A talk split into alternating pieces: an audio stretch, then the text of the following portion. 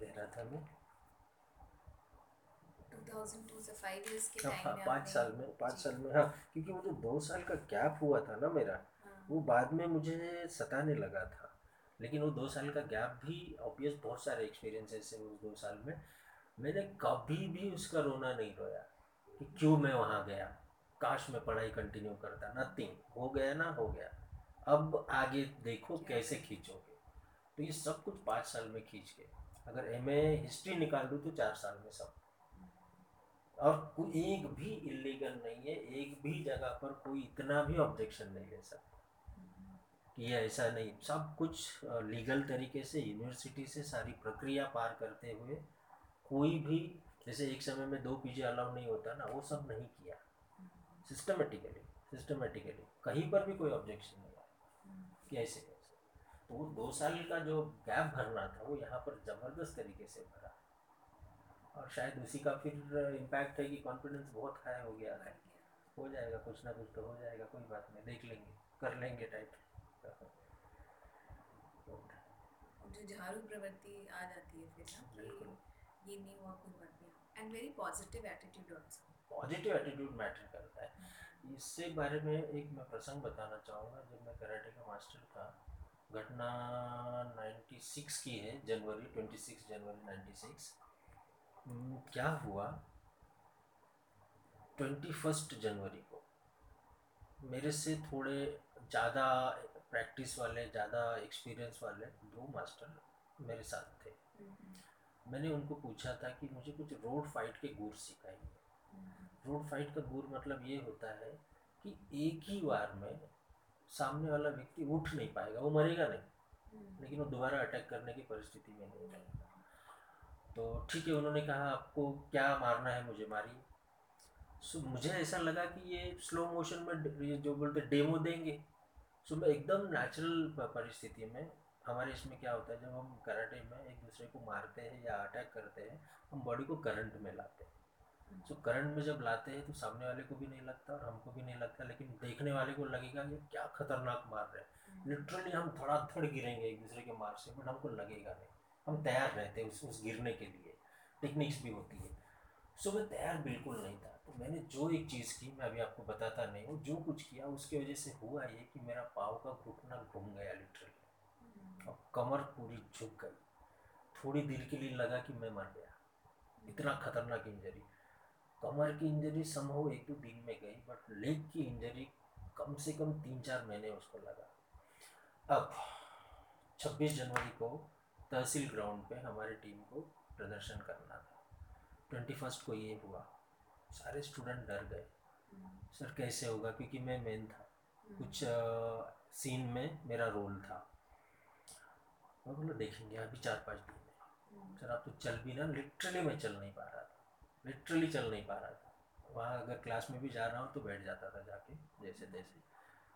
फिर क्या हुआ, थोड़ा बहुत दो तीन दिन में पाव ठीक हुआ, थोड़ा बहुत। किसी की मालिश करवाना, कुछ करवाना कुछ करवाना। ट्वेंटी फिफ्थ को एक स्कूल वाले ने हमको बुलाया। आप रिहर्सल चाहे तो सर बोले, आपका रिहर्सल यहाँ कर लीजिए। मुझे लगा अच्छा है, कल तो हमको फाइनल शो देना, आज एक मौका मिलेगा। उसमें क्या हुआ कि हमारे जो मास्टर लोग हुआ करते हैं आपने हर जगह देखा होगा वो आइन आइन मौके पे आते समय पे आते उनके लिए जो कुछ करना है उनके वो चेले जो लोग हैं शागिर्द वो तैयारी करके रखते हैं और वो मेन समय पे आके परफॉर्म करते हैं। क्योंकि मैं मास्टर था मुझे लगभग छः या सात जो घर के ऊपर कवेलू होते हैं ना हाँ। लाल रंग के हाँ। हाँ, वो फोड़ने थे हाथ से। सात या आठ थे और केवल वो ऐसे नहीं उसको पेट्रोल से आग लगी होगी और उसमें हाथ मार के वो फोड़ना है। नंबर ऑफ़ टाइम्स किया था तो कॉन्फिडेंस खाया था कोई बात नहीं। पाव से तो नहीं करेंगे पाव इंजर्ड है पाव कल देखेंगे पाव का क्या करना है। जब वो करने गया मैं पहली बार में फूटा नहीं। लाइफ में फ़र्स्ट टाइम ऐसे हुआ कि ये नहीं फूटा। हाउ कम फिर मैंने और ज़ोर से मारा। दूसरे बार में पावर ज़्यादा लग गया। फूट तो गए सारे लेकिन मैंने देखा कि मेरे हाथ को कुछ चिपक गया है। ठीक है शायद शायद शायद उसका निशान आज भी है। ये ये जो दिख रहा है हाँ, थोड़ा थोड़ा हाँ, ये 96 का है ये। हम्म। ये क्या नाटक हुआ? ये जला कैसे? वो बेवकूफ़ों ने क्या किया था? उनको पेट्रोल नहीं मिला। केरोसिन डाला और केरोसिन आग नहीं पकड़ेगा करके बीच में कपड़े डाल दिए। हाँ तो वो कपड़े के कारण वो पहली बार फूटा नहीं। पैकिंग मिल गई ना? हाँ। पैकिंग गई फूटा नहीं, अब मैं एकदम गुस्से में मैंने आगे पीछे कुछ नहीं देखा ज़्यादा लगाया लगाया तो फूटने के बाद वो कपड़ा चिपक गया यहाँ पर। हाँ अब कल का शो और खतरे में। फिर और खतरे में छब्बीस जनवरी, अब क्या करें?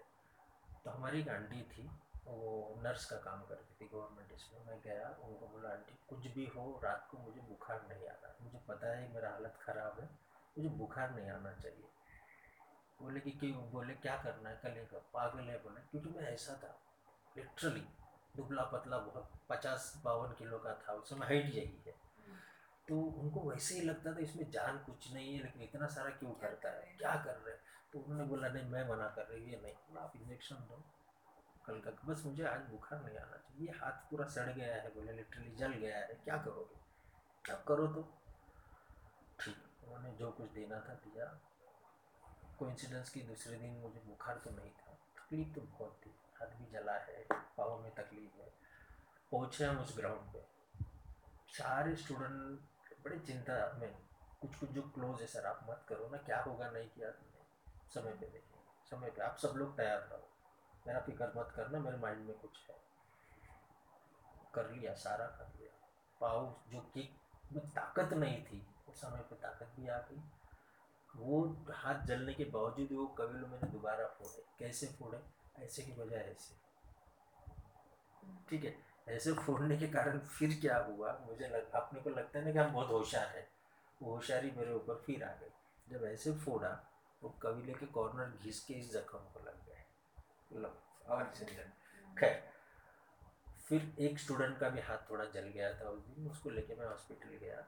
जब वापस आया तो पता चला कि 26 टीम थी टोटल डिफरेंट डिफरेंट एक्टिविटीज़ के साथ बट हमारे टीम को फ़र्स्ट रैंक मिला और प्राइस क्या था? One hundred and twenty five rupees उसका लिफाफा आज भी मेरे पास है। मेरे फ़ाइल में पड़ा है उसका लिफाफा one hundred and twenty five but क्या वो खुशी। है इतने odds के अगेंस्ट मिला था। पाँच दिन के अंदर पाँच दिन के अंदर। इसलिए मुझे आज भी जब कोई स्टूडेंट या कोई छोटी छोटी बात पे रोते हुए दिखता है मुझे बहुत गुस्सा आता है। क्या है भाई इतना इस पे कैसे रो सकते हो? अभी तो बहुत कुछ करना बाकी करके देखो सब आसान होगा। तो ये तो नेचर मेरा बचपन से रहा है आज भी कंटिन्यू है आगे का पता नहीं।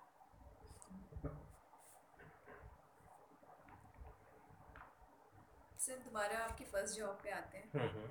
आपने वो पेपर चेकिंग वाला काम कितने दिनों तक किया? वो लगभग मोर देन वन ईयर क्योंकि उसके साथ साथ मैं जब दूसरा पॉलिटेक्निक कॉलेज का शुरू किया था ना तब कुछ दिन तक मैंने ये कंटिन्यू रखा दोनों को भी। लेकिन फिर ज़्यादा बर्डन होने लगा तो फिर मैंने उसको छोड़ दिया। डेढ़ साल तो चला होगा।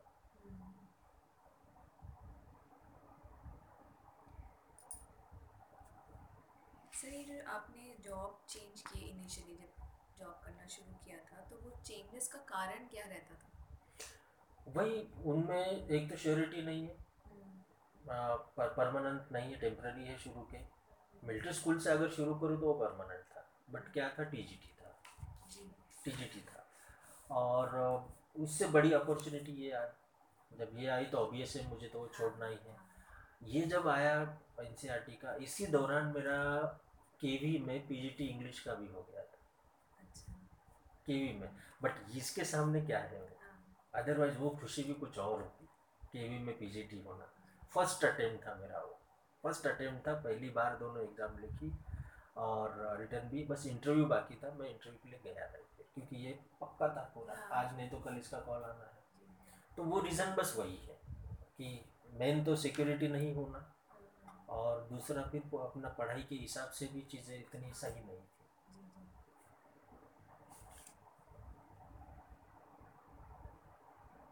सर अभी you have intentions to continue this job हाँ सर हाँ.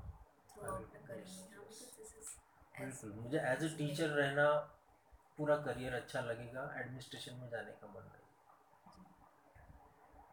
So, what is uh, your perception of an ideal job? Ideal job का मेरा एक ही परसेप्शन है जहाँ हम काम करने के लिए फ्रीडम हो। Freedom to work freedom to work बाकी पैसा मैटर करता है no doubt no doubt but केवल पैसा नहीं। जहाँ आपको काम करने का फ्रीडम होगा और क्या है। ये कर दिया ना मैंने शायद इसके ऊपर से। क्या है और एक? मेरा नाम देखो ना कहाँ है। क्योंकि इसका है बी ए बी एड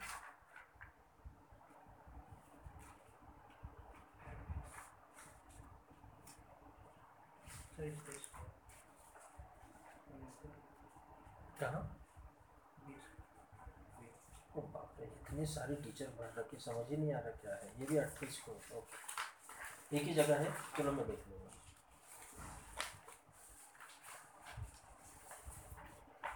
हम्म, तो फ्रीडम बहुत ज़रूरी है क्योंकि फ्रीडम के बगैर आप कुछ नया नहीं कर सकते आप रूटीन ही करोगे। और जो हमारे जॉब से अपेक्षा है टीचिंग से खास करके टीचिंग मतलब केवल हमारा टीचिंग नहीं सारा टीचिंग टीचिंग में इनोवेशंस बहुत ज़रूरी है। आप तभी स्टूडेंट को एम्पावर कर सकते हो। रूटीन तरीके से पढ़ाओगे तो एम्पावर नहीं हो पाएँगे। स्टूडेंट ना उस तरीके से सोच पाएँगे नया कुछ। तो इसीलिए फ्रीडम बहुत ज़रूरी है। बस। रही है यस कुछ कभी कभी नहीं मिलता है। बट ओके वो टाइम की बात है। कितने दिन आप प्रिंसिपल रहोगे? आप जाओगे कोई और आएगा तब देख लेंगे। सो पॉजिटिव एटीट्यूड वहाँ इरिटेट नहीं होना हो जाता है व्यक्ति कभी कभी लेकिन लंबे समय के लिए नहीं। भाई कितने दिन? पाँच साल ज़्यादा से ज़्यादा? चलो पाँच साल के बाद देख लेंगे। ये। सर आपको क्या लगता है? आपकी पर्सनल जो ट्रेट है टेम्परामेंट है उसमें और आपकी जॉब की जो रिक्वायरमेंट है उसमें कितना कॉन्ग्रुएंस है? स्टूडेंट के पॉइंट ऑफ़ व्यू से देखो तो कॉन्ग्रेंस है कोई समस्या नहीं जाती। कभी कभी एक हाथ बार मतलब साल में एक बार ऐसा होता है कि स्टूडेंट के ऊपर गुस्सा करता हूँ, जब ज़्यादा हो जाता है। टेकन फॉर ग्रांटेड लेना शुरू करते हैं बट ऐसा रेयर होता है रेयर होता है। स्टूडेंट को दो तीन बार समझाने के बाद भी अगर वो वर्क नहीं कर रहे उस तरीके से, जैसे उनके लिए ज़रूरी है, मेरे लिए क्योंकि मेरे लिए वो असाइनमेंट नहीं भी दिए और मुझे थर्टी में से ट्वेंटी मार्क्स देना है तो क्या फ़र्क पड़ रहा है? बट वो वर्क सही करेंगे तो फ़ायदा उनको होगा। तो एक बार ज़रूर गुस्सा साल में कभी ना मतलब कभी कभी नॉट ऑलवेज लेकिन फैकल्टी के साथ देखे तो बहुत बार मेरा टेम्परामेंट लूज होता है। तो वहाँ समस्या है। वो समस्या मेनली इस कारण है, मुझे लगता है कि हम जिस लेवल पर है, हम इन द सेंस हम सारे टीचर हमारा एक लेवल होना है मिनिमम हमारा सोच का, हमारे कार्य करने के पद्धति का, हमारे हर तरीके का। बोलचाल सबका डिफरेंट है। हम नहीं बोलते कि पॉलिश में ऐसे ही बोलना आना चाहिए, बहुत अच्छा। बट काम करने का एक मिनिमम लेवल होना चाहिए। सोचने का भी एक मिनिमम थिंकिंग का लेवल होना चाहिए। वो जब नहीं दिखता और सामने वाला व्यक्ति बढ़ चढ़ के जब बोलता है कि मैंने ये कर दिया, मैंने वो कर दिया और हमें पता होता है कि ये कुछ नहीं है। तब थोड़ा सा गुस्सा आता है। शुरू में मैं रिएक्ट करता था, अब नहीं करता। अब नहीं करता, अब जाने दो भाई, ठीक है। और झूठी तारीफ़ बिल्कुल पसंद नहीं। जिसका प्रेजेंटेशन अच्छा होगा, उसी की तारीफ़ होगी अदरवाइज़ मैं चुप बैठूँगा क्योंकि हमारे समाज, हमारा समाज इस बात की परमिशन नहीं दे रहा है कि प्रेजेंटेशन अच्छा नहीं है तो आप बोलो कि आपका प्रेजेंटेशन अच्छा नहीं है। वो वो कहीं पर भी, समाज का ही हमारा छोटा रूप आ रहा ही है। यहाँ पर भी वही, आप कितना भी गंदा प्रेजेंटेशन करो, कुछ भी वंडरफुल बहुत बढ़िया ये सब चल रहा है। तो उस केस में मैं चुप बैठता हूँ। अच्छा है तो लिटरली अप्रिशिएट करना है। क्योंकि मुझे लगता है कि मेरा काम अगर ठीक नहीं है और आप उसकी तारीफ़ कर रहे हो तो मैं ग्रो नहीं कर पाऊँगा। हाँ आप पॉजिटिव क्रिटिसिज्म ज़रूर करो। आप मुझे नीचे दिखाने के लिए करोगे तो उससे भी मुझे गुस्सा आएगा। लेकिन आप ज़रूर बताओ कि नहीं, ये स्लाइड ऐसी ऐसी बनती तो और अच्छा होता। ये ये सारी बातें आप करो। तो थोड़ा जॉब के पॉइंट ऑफ़ व्यू से देखिए तो कुछ जगह पे थोड़ा इरिटेशन कभी कभी आता है। बट मेरा नेचर और जॉब ठीक है। कोई नहीं, ऐसा कुछ नहीं लगता कि ये नहीं होता तो मैं इसमें बहुत कुछ कर जाता। ऐसा नहीं जैसे कभी कभी कई लोग बोलते आप कंप्यूटर में होते तो बहुत अच्छा करते। मुझे पता है मैं करता, लेकिन कंप्यूटर के लिए जो बैठना कंटिन्यूस जो चाहिए, वो कुछ समय तक मैं कर सकता हूँ। क्योंकि मुझे भी थोड़ा वो क्या शब्द बोलते लीज़र मुझे लीज़र का आदत है। करता हूँ तो दिन रात कर दूँगा, लेकिन कंटिन्यू दस दिन, पंद्रह दिन आप मुझसे नहीं करवा सकते। तो एक ही जैसा। करना है कुछ समय के लिए। लेकिन आप बोलोगे, बारह महीने आपको पंद्रह पंद्रह घंटे काम करना है कान के बैठ मजबूरी में करना पड़ेगा, वो अलग बात है। बट अगर आप फ्रीली पूछो तो नहीं, इतना नहीं। सर, अगर जैसे अगर लिस्ट बनाना चाहें कि टीचिंग के लिए या प्रेजेंटली जहाँ हैं, उसके लिए जो क्वालिटीज़ आप में हैं, वो और they are helping you to be successful in this सबसे अगर बनाए ये particular quality and how it is helping hmm, hmm, hmm. सबसे बड़ी क्वालिटी मुझे लगती है कि मेरा मैंने उस दिन के बाद में भी ये बात कही मेरा किसी भी बात को सामने वाले की किसी भी बात को आसानी से नहीं मानना। हाँ अगर वो रेशनल है थिंकिंग को अपील कर दिया without wasting a single minute single moment I will accept that rational thinking बहुत ज़रूरी है।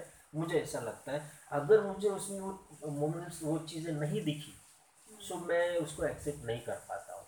और इसके लिए मैं थोड़ा रिसर्च भी करता हूँ यानी फर्दर जाके देखता हूँ। अच्छा इन्होंने ऐसा बोला है। फॉर एग्ज़ाम्पल हमारे ग्रुप में जो बात निकली थी कि डॉक्टर बी आर अंबेडकर भी इस चीज़ के खिलाफ थे आर्टिकल 370 के। ओके उसी समय वो सब आ रहा है। मैं सोचता हूँ इतना बड़ा व्यक्ति खिलाफ था तो किस तरीके से खिलाफ था? लेट मी चेक दैट किस कॉन्टेक्स्ट में उन्होंने कहा? वो कॉन्टेक्स्ट क्या था, वो मुझे देखने दो। क्योंकि अभी क्या है कि मुझे मेरी बात सही साबित करने के लिए, बहुत सारे लोगों को मेरे पीछे लेने के लिए, मैं क्या करूँगा? इनका वो नेता उठाऊँगा, उनका वो नेता उठाऊँगा, उनका वो नेता उठाऊँगा। उससे क्या होगा? ये समाज भी मुझे सपोर्ट करेगा, ये भी करेगा। जिस तरीके से भी मुझे सोचना ज़रूरी लगता है। तो आपने बोला है करके मैं क्यों मानूँ? उनके ओरिजिनल सारी राइटिंग्स मेरे पास है। सारी writings A to Z let me go through that मुझे उसमें से देखने दो वाकई उन्होंने क्या बोला। जब मैं उनके राइटिंग्स में गया हूँ दो वॉल्यूम्स में दो जगह पर आधा आधा पैराग्राफ इतना इतना एक एक पैराग्राफ का दो जगह उल्लेख होता है जिसमें उनका कहना है आ, कश्मीर में मुस्लिम ज़्यादा है ना? हाँ। और जम्मू में हिंदू ज़्यादा है लेह लद्दाख में बुद्धिस्ट और हिंदू इस तरीके का। तो उनका ये कहना है कि लेह लद्दाख वाले जम्मू वाले इन लोगों को इंडिया में आने दो। इनको इंडिया में शामिल करो। कश्मीर वाले अगर चाहे तो पाकिस्तान की तरफ़ जाने को चाहे तो मतलब अल्टीमेटली क्या है? जनमत। जनमत की बात उन्होंने वहाँ की है। दोनों भी जगह पे एक जगह तो उनको डायरेक्ट सवाल पूछा है कि आपका इस बारे में क्या राय है? तो उन्होंने वो दिया। मैं एक्चुअली इसके ऊपर काम कर रहा था इसलिए पोस्ट नहीं किया। कंप्लीट काम अभी हुआ नहीं। तो कहने का तात्पर्य यह है कि ये थिंकिंग मुझे बहुत फ़ायदा कराती है। और इतना जब मैं एक्सप्लोर करता हूँ ना तो इसका परमानेंस ही आता है फिर दिमाग में। ये लंबे समय तक ध्यान में रहता है। फटाक से एक्सेप्ट किए तो आप उसको लंबे समय तक ध्यान में रख सकते तो सबसे बड़ी क्वालिटी मुझे लगती है इस पेशे के लिए जो होनी चाहिए जो मेरे अंदर है वो है इंक्वायरी इंक्वायरी या फिर साइंटिफिक टेम्परामेंट या फिर रेशनल थिंकिंग ऐसे ही नहीं मानेंगे। ऐसे ही नहीं मानेंगे थोड़ा हमको भी करने दो। हाँ वो अनुभव मुझे मिल चुका है तो मान लूँगा पहले। नहीं मिला है पहली बार है तो मैं आपके कहने से नहीं मान सकता। मुझे थोड़ा टाइम होगा इंटरव्यू हो जाए मेरे मन में कुछ क्वेरीज हैं पूछूँगी आफ्टर दिस है। So have you made any retirement plans? Mm, nothing. Perceive yourself as a retired person? मैंने अभी तक ऐसे कोई प्लान तो बनाया नहीं। पहले ऐसा लगता था मुझे कि रिटायरमेंट के बाद मैं अपने गाँव चले जाऊँगा, महाराष्ट्र में। बट समय के साथ ये पता चला कि महाराष्ट्र में मेरे लिए क्या बचेगा तब। मेरे एज के, जैसे अभी पाँच छः दिन, सात दिन पहले मेरे एज का, मेरा एक सातवीं का फ्रेंड ख़त्म हो गया अल्लाह का सड़क ठीक है? ऐसी चीज़ें, कितने लोग बचेंगे, नहीं बचेंगे, और मैं करूँगा क्या वहाँ जाके? तो जब जॉब शुरू किया तब माइंड में वो था। लेकिन इनिशियली बाद में धीरे धीरे पता चला कि नहीं वहाँ जाके मेरे लिए कुछ नहीं है मुझे यहीं पे रहना पड़ेगा। बच्चे भी कहाँ जाएँगे मालूम नहीं। इसलिए कोलार में घर लेके रखा है। हाँ वो लेके रखा है। उस समय जमी परिस्थिति हुई। अब सोच रहे उसको बेच के इधर पास में कहीं पे देखें क्योंकि वो बहुत दूर हो रहा है रश भी है। हाँ रिटायरमेंट के बाद अभी फ़िलहाल हमारा रिटायरमेंट का एज सिक्सटी फाइव हुआ है। कम भी हो सकता है ज़्यादा तो नहीं होगा कम भी कम होगा या सिक्सटी फाइव होगा। मुझे लगता है सिक्सटी फाइव तक रहना भी होता है कि मुझे doubt to be very friend कि सिक्सटी फाइव तक हम जाएँगे क्या? चलो जाते हैं कोई बात नहीं। हाँ ऐसे इसमें मुझ मैं ऐसे जगह जाना चाहूँगा जहाँ वाकई मेरी ज़रूरत है वो मुझे पैसे दे ठीक? नहीं दे कोई नहीं। क्योंकि मेरा ट्वेंटी ईयर्स का सर्विस बचा है और मुझे लगता है मेरे पास बहुत पैसा आ गया बस बच्चों का सेटिस्फेक्शन है। बच्चों का पढ़ाई अगर नहीं है बीच में तो फिर तो बहुत ज़्यादा पैसा है। बट उनकी पढ़ाई पे लगाना है कुछ समय। उनका शादी के ऊपर मैं इतना खर्चा नहीं करूँगा टू बी वेरी फ्रैंक क्योंकि वो मुझे वेस्टेज लगता है।